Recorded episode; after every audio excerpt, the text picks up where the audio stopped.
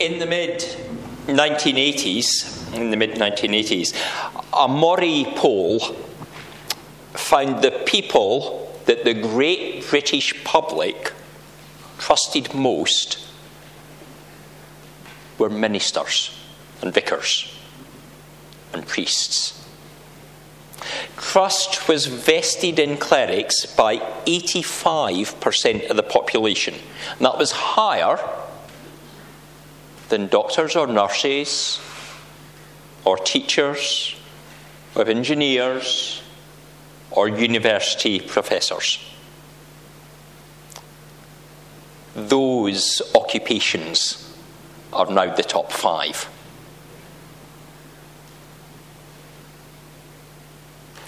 And the number who trust in those of us that stand at the front of a church and preach or administer the sacraments has fallen to 65. I would suggest that this is due to a combination of issues. One is the discovery that some clergy had abused their position of trust.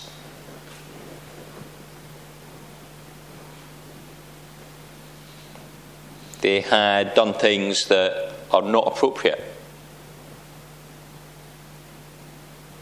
And others had then covered that up.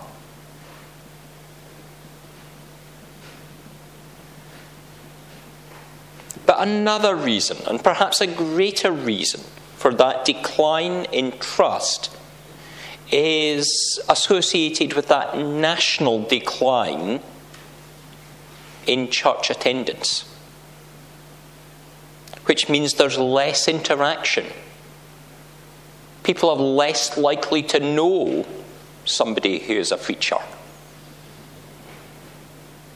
and we don't trust those folk that we don't know.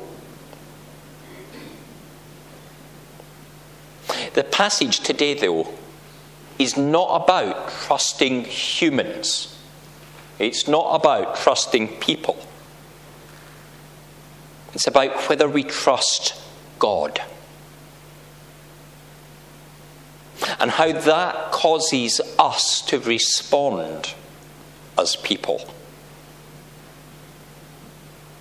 Do we trust God? As Jesus calls on the people to trust, he points out the nature of who God is. Who is our Heavenly Father? Is he someone to trust? Yes. Because he loves unconditionally, and he shows that love with his action. God is said to feed the bird. It's not that the Heavenly Father is particularly an ornithologist, though he does know all the different birds. God loves and cares for the whole world. And we know this ourselves through the gift of Jesus. But we see it throughout the Old Testament too. We don't have to wait for the Gospels. It's there right at the beginning, at the beginning of the Bible in the account of the Garden of Eden, we see Adam is made to delight God through stewardship of the garden. In Genesis 2:15, Adam is placed in the garden and told to work it and to take care of it. He's not taking care of it as hard labor or punishment but because God loves the world and wants it to serve his purpose. And he loves us and wants us to serve his purpose. A few chapters in Genesis later, when fallen nature of humanity leads to the flood, God instructs Noah not just to save a handful of species, but to save examples of the clean animals and the unclean animals.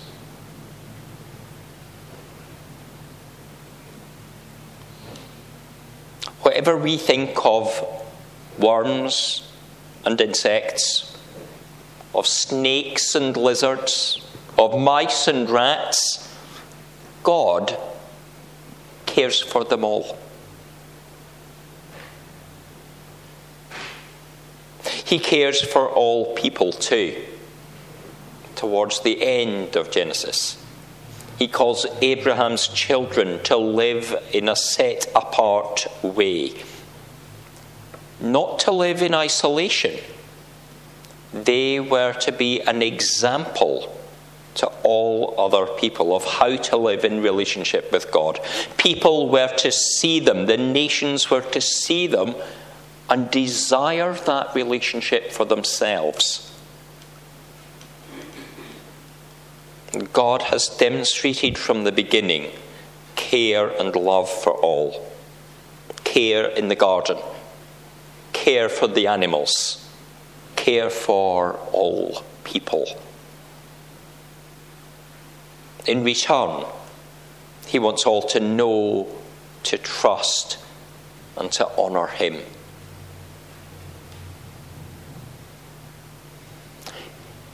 Because of his love, God provides what is needed. The bird has food. But I'd like you to think about how he comes by that food. We might look into our gardens and see the feeder, and we'll go and we'll top up the feeder and, uh, and think that's it. But it's not that simple, is it? The bird still has to fly. It has to spot the feeder or remember where it was earlier. The bird has to swoop in. We have provided the food, but the bird still has action to gain that food. And of course, in the first century, there probably weren't that many people going out and filling up a plastic bird feeder with the seed that they'd bought from Paul's next door. They might put a bit of seed out if they want to catch a bird for their dinner, but that's maybe a different matter. But God provided food for the bird. But yet the bird had to source it from the field or the hedgerow or the sea. And this is true throughout nature. God provides zebra for the lion who has to chase it across the savannah. God provides fish for the seal that has to swim before it gets its tea. God provides seal for the polar bear who'll have to patiently wait lying on the ice near a hole, waiting hour after hour for that animal to appear. God provides. It is there. But there's work to be done. God provides for our food too. And like the birds and the animals, we have to work for it. He doesn't dish it straight out onto our plates, yet He provides. And as I say in my letter in Good News this month, God provides for all. The righteous and the unrighteous get the blessing of rain.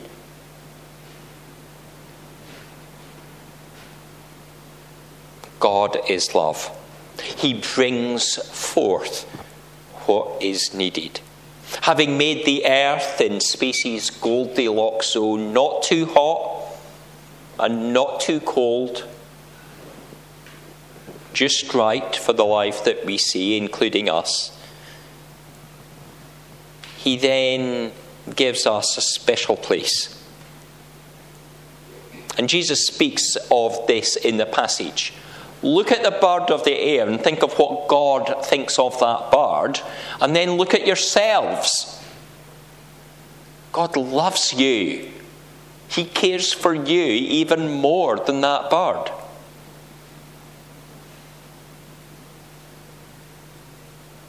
And this is not a new concept for the first century. David the psalmist speaks of how God made humankind just a little lower than the angels.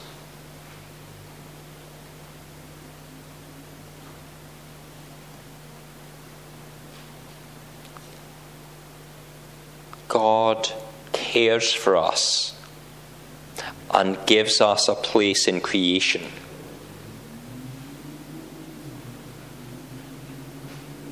And the psalmist goes on to talk of what that place is wise stewardship, looking after everything in our care and doing God's work. And in this, in all of this, we are not to worry. We might look at those numbers that we put up on the screen and go, we can't manage that. But God provides what is needed. And Jesus tells us in the passage not to worry, do not be afraid. It's there.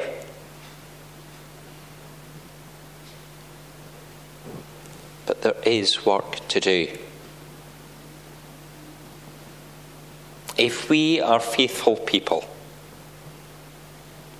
we need not worry about anything. Because God has already given us what we need. Not necessarily what we want, but God gives us what we need in Jesus. In Him, our brokenness and our poverty is made whole. That does not mean it is made easy.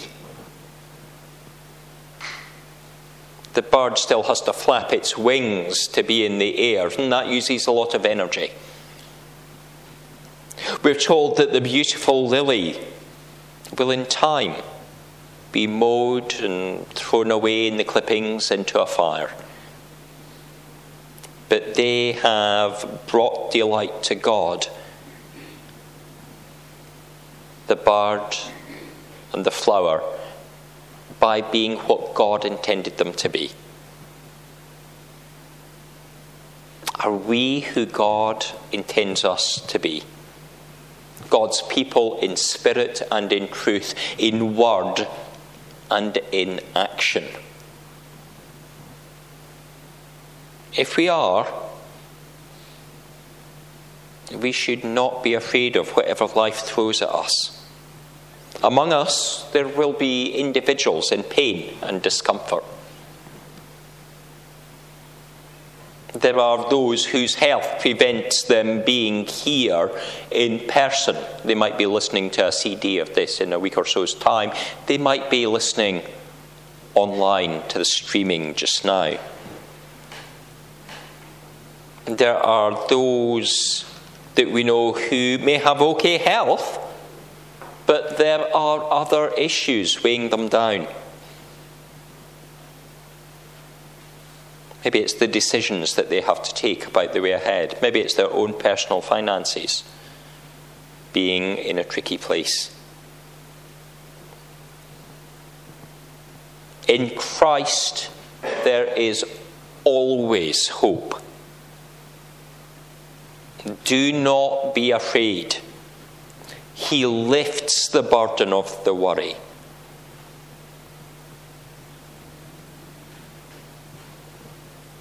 and he carries it with the cross.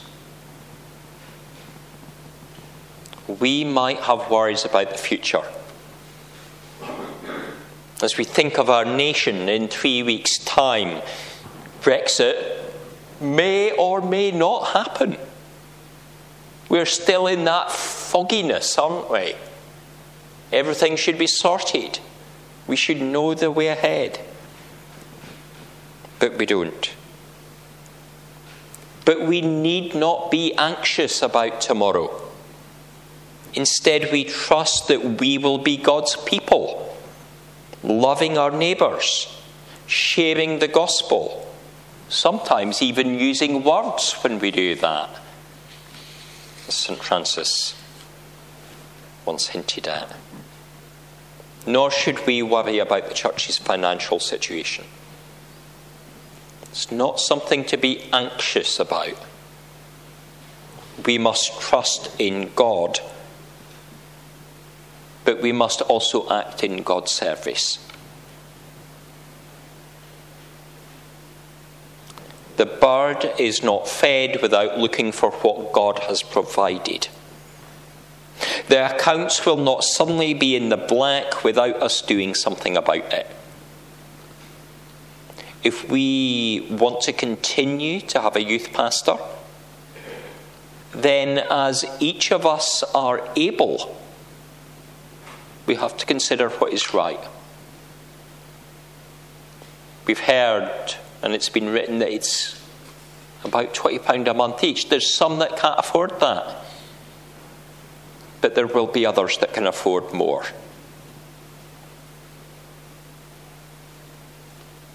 if we want this fellowship to be meeting here in two years' time, then likewise we must act. It's as blunt as that, isn't it? But it's not just about the money. It's about how we live our life, how we commit to being in mission a missional church that doesn't just gather on a Sunday and let that be it, but lives the life scattered out in community the rest of the week. In each of our own positions of life, are we faithful to God in how we live?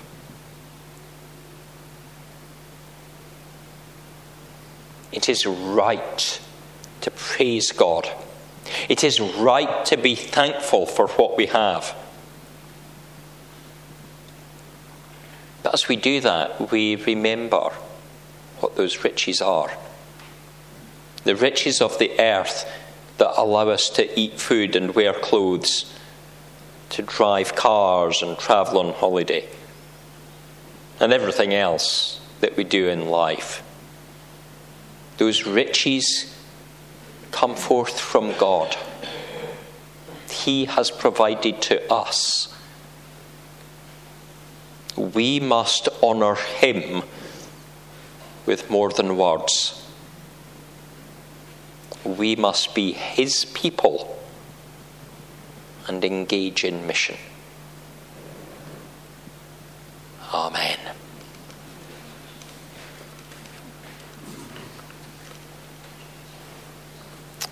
we've got to have a time of reflection, time of honouring God with our words,